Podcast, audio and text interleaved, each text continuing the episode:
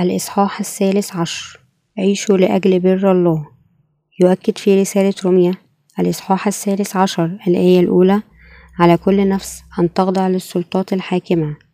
فلا سلطة إلا من عند الله والسلطات القائمة مرتبة من قبل الإله. يجب أن نعيش داخل في إطار المعايير المجتمعية حيث قد أوصانا الله أن نخاف ونحترم أولئك الذين لهم سلطان سواء في حياتنا الروحية أو الجسدية. فالله يعطي سلطان إلى موظفي الحكومة لسبب لذا لا يجب أن نتجاهلهم لابد أن نتذكر قول بولس لا تكونوا في دين لأحد إلا بأن يحب بعضكم بعضا رمي الإصحاح الثالث عشر الآية الثامنة. لهذا نشرنا كتب مجانية تقدم بشارة الإنجيل الجميل إلى الناس في جميع أنحاء العالم. قال الرب الحب هو إتمام الناموس وقد صدق الناس توههم بأنهم يحفظون الناموس بإخلاص بحياتهم المتدينة. أعطانا الله إنجيل الماء والروح الذي كشف بره ليخلصنا من الخطية. لذا نحن في حاجة للإيمان ببر الله الذي أعلنه لنا بإنجيل الماء والروح. إن نشرنا لبشارة هذا الإنجيل الجميل الذي قد منحه لنا ربنا هو بالحق يمنح حياة لآخرين إذ يخلصهم من كل أثامهم لا ينبغي لنا أن نكون في دين لأحد إلا دين المحبة الذي نرناه بحب يسوع المسيح.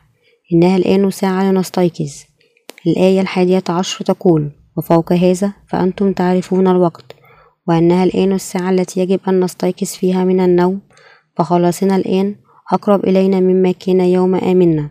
نحن سنحكم مع المسيح لألف سنة عندما تتغير أجسادنا الضعيفة أي عندما تفتدي أجسامنا أيضا.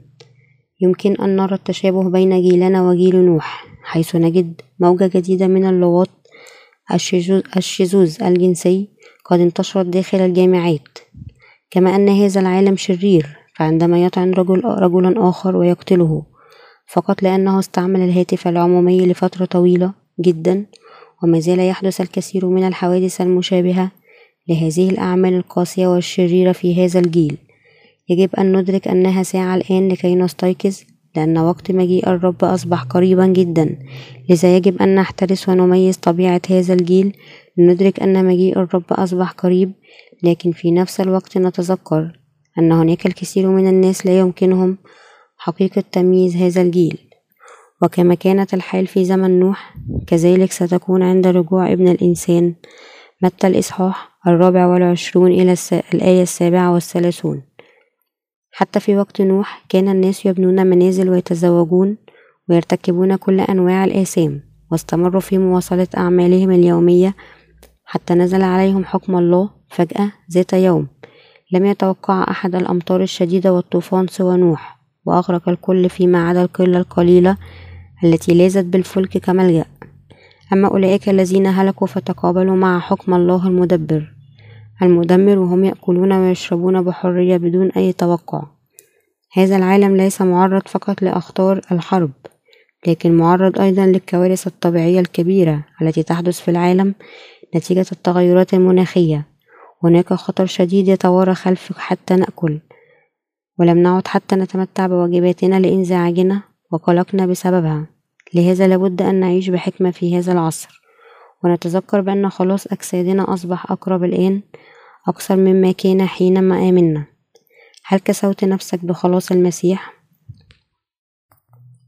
قد تعتقد أن دمار هذا العالم لا علاقة له بمملكة الإيمان وأنه يتعلق بالكامل بالسياسة العلمانية والاقتصاد لكن الكوارث العالمية هي علامات محذرة لدمار العالم فهذا العالم سيواجه قريبا صعوبات اقتصادية وبيئية بالغة. يخبرنا الكتاب المقدس أنه مع اقتراب المجيء الثاني لربنا يجب أن لا تكونوا في دين لأحد إلا بأن يحب بعضكم بعضا. نساعد ونحمي ونقود ونتعاون بعضنا مع البعض. بالمحبة كما يجب أن ندرك بأن رجاؤنا أصبح أقرب مما كان حين أمنا. نحن نعيش في عصر نحتاج أن نحيا بالرجاء منتظرين عودة يسوع المسيح. أين رجاؤنا؟ رجاؤنا يوجد في انتظار عودة المسيح الذي يقيمنا ويكافئنا لنحكم معه في الملك الألفي الذي يسبقه سبع سنين الضيقة العظيمة وكلما اقترب الوقت أكثر لابد أن نعيش بالرجاء لابسين بر المسيح وأن نثبت أكثر فأكثر في إنجيل الماء والروح ونخدمه بقلوب كاملة. نحن يجب أن نمتد في خدمتنا لنشارك الإنجيل مع كل نفس في العالم. نحن لا يجب أن نكون في دين لأحد إلا بأن نحب بعضنا بعضا. أعرف بأنه سيكون هناك معاناة كثيرة ناتجة عن الكوارث الطبيعية مثل الزلازل والبراكين. وقد أنتجت الكثير من الأفلام في الوقت الحاضر تبرز قضية الدمار العالمي. أعتقد هذا لأن العالم يتحول. كما تخيل كتاب هوليود الدليل أن الناس يشعرون بالدمار الوشيك للعالم لا شعوريا. لذا لا يجب أن نهتم بأعمال الجسد بل ننشغل بأعمال الروح. ويجب أن ندرك بأن حياة نشر إنجيل الماء والروح هي أجمل حياة. يندهش الناس من خدمتنا في العالم فكم من أناس أخبرونا كم تحدتهم خدمتنا فهم لم يستطيعوا أن يصدقوا كيف لمجموعة صغيرة من خدام الله من كوريا. أمكنهم أن ينشروا بر الله بكل قوة وسلطان؟ نعم فبالرغم من صغرنا وضعفنا إلا أننا ما زلنا ننشر الإنجيل في العالم لأننا نؤمن بإنجيل الماء والروح ذاك الذي ببر الله. رمي الإصحاح الرابع العشر. الآية الثامنة تقول فإن حيينا في الرب نحيا وإن متنا في الرب نموت فسوى حيانا أم متنا فإنما نحن للرب. قال بولس أيضا في الآية السابقة فلا أحد منا يحيا لنفسه ولا أحد يموت لنفسه نحن وجودنا سببه ربنا ولأننا ولدنا في العالم من قبل ربنا وأصبحنا أبرارا من قبل بره فنحن ملك المسيح سواء عشنا أو متنا نعيش ونترك هذا العالم كما كان المسيح بعدما عاش حياتنا لأجل البر الله.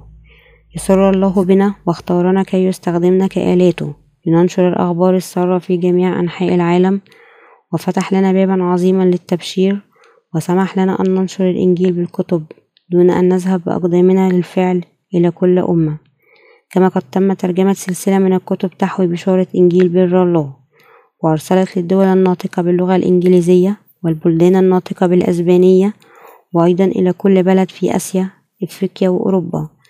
أنا متأكد من أن هذه السلسلة الجديدة التي بعنوان ربنا الذي صار بر الله ستكون سبب بركة روحية عظيمة إلى كل روح في العالم. كم هي عجيبة طرق الله لإتمام مشيئته من خلال المؤمنين ببره. في النهاية ستغطي رسالة الإنجيل الرائعة كل أنحاء العالم بمجرد أن ينتشر إنجيل بر الله. في جميع أنحاء العالم. سيتمم الله كل خطة من خططه كانت مخزونة ومزخرة لنا. هذا العصر يعتبر الليلة التي تسبق العاصفة حيث نجد أزمات النفط والذعر المالي العالمي الذي يمكن أن يضرب العالم مرة أخرى لذا يجب أن نكون أمناء أكثر فيما قد عينا وكرسنا من أجل عمله. فيجب أن ننشر إنجيل الماء والروح حتى تأتي نهاية هذا العالم لننشر إنجيل الماء والروح بأكثر اجتهاد. كي لا يفقد أحد في هذا العالم دون سماع هذا الإنجيل. ويجب أن نتعاون ونعمل لنفس الهدف ولابد أن نفعل مثل ما فعل محاربون جدعون الثلاثمائة حتى وإن كنا نفر قليل في العدد. فنحن جنود السماء الشجعان والله معنا. كل من يقبل مغفرة الآثام وممتن لله يمكن أن يكون مؤهل لنشر بر الله. وسنكون منتصرين بالإيمان لأن لنا بر الله أولئك الذين يؤمنون ببر الله هذا يتبعون دائما أعمال الروح ويثبتون أهدافهم على الأعمال الروحية. أصلي أن يحل عليكم بر الله.